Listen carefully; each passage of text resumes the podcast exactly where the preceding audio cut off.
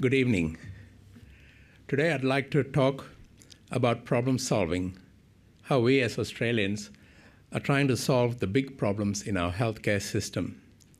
I'd like to share some experiences in trying to do that and why I believe that health innovation communities is the kind of framework we need so that we get better at problem solving.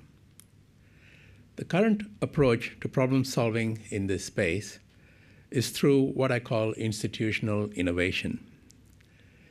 In that context, the most notable innovation the market has produced at some cost is corporate aggregation or corporatization. This has produced some notable companies such as Ramsay, Sonic, Primary, and Healthscope. On the other hand, we've not been able to successfully tap the problem solving capacity and capability of the entrepreneurial sector in this space to solve big problems. Most startups in this sector to date seek to either bypass the system in one way or another or seek to improve some aspect of the current system. For example, making GP appointments. Similarly, the most notable government attempts at innovation, again produced at some cost, has been a series of inquiries and pilots at federal and state levels. The changes proposed by these inquiries inevitably attract opposition from one part of the health sector or another. Sometimes a pilot is announced, which then takes two to three years to run. In hindsight, we see that each of these pilots is a dart thrown at a $155 billion sector with the hope that it hits its target two years later. The health system is far more complex and unpredictable than the gravitational forces holding our solar system together. The trajectory of a Mars lander can be calculated very precisely four years out. We're simply not able to do the same for changes in the health sector. Altruis Health was started about three years ago with the aim of creating a scalable, private, integrated primary care model within the current regulatory environment.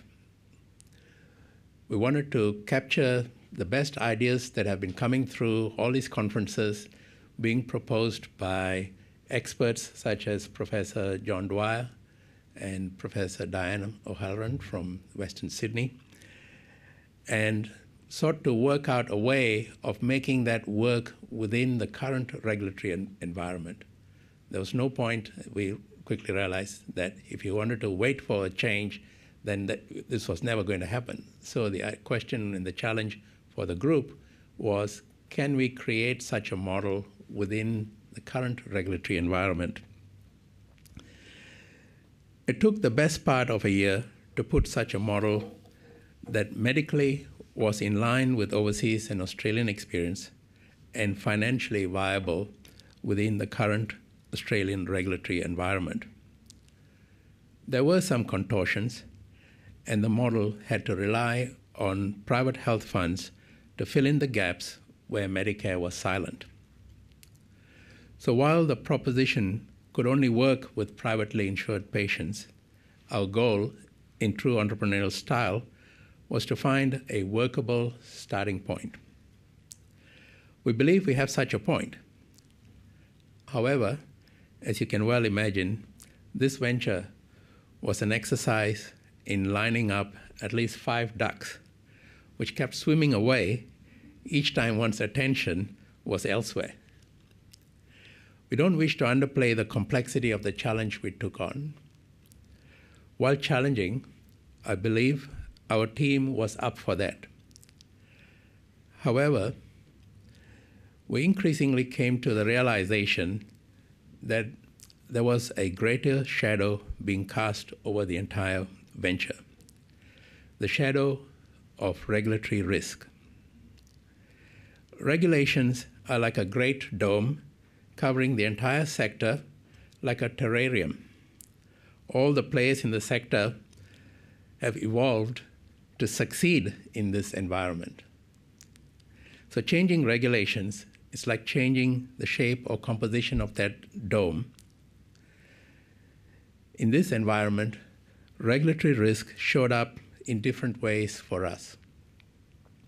For our GPs, any change to the way they earned their income, which was not part of the system, was seen as risky.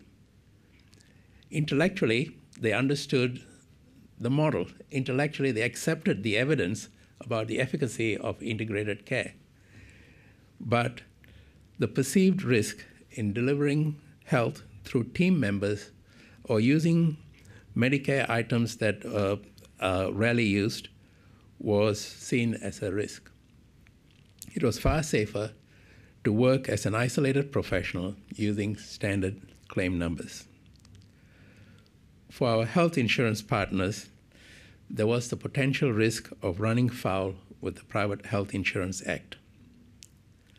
Some were prepared to take that on and were prepared to work with and through it, while others saw it as a deal breaker. For our investors, and finally all parties, especially when the Hambleton Review was announced, the risk that the regulatory environment might change again in unpredictable ways was again a major barrier. It would be fair to say that, the independent, that independent innovation in this space is unlikely to happen in this environment. The cycle time is 10 years rather than 10 months. I assert that perversely, even the trials being proposed as an outcome of the Hambleton Review also face, faces regulatory risk. Think about this. Any change or investments that participants make would have to be weighed up against the risk that the trial may not run their full course and final report. So, we're expecting to test a revolutionary way of addressing chronic disease where the main actors have no incentive to make any incremental investments. So, how can health innovation communities help Australia generate solutions? What we argue is a HIC is a way of providing a defined regulatory environment that can be agreed upfront.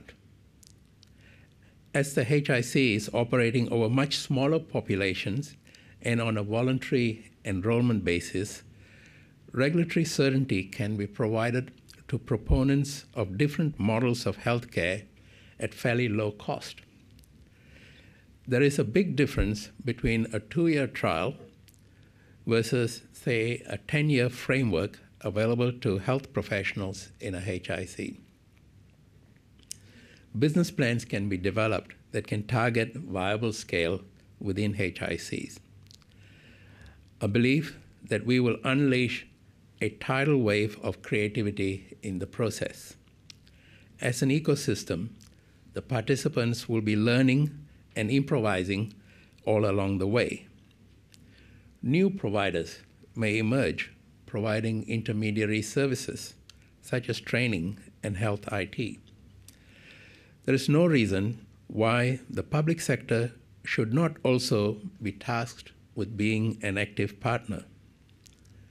For Medicare today, for example, the introduction of a new item number or the exclusion of one would immediately touch 23 million, over 23 million Australians and over 33,000 GPs.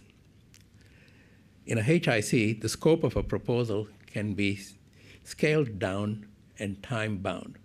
So we've reduced the risk of making a change enormously, right? So we can, we can afford to test out and find out whether there are unintended consequences that cannot be predicted. It's, the system is too complex. But in the HIC, we can bring it down to a scale where it can be observable, it can be controllable, and manageable. Risk can be managed. As participation would be voluntary, it takes the steam out of most objections. Ideas can be tested and an evidence base generated.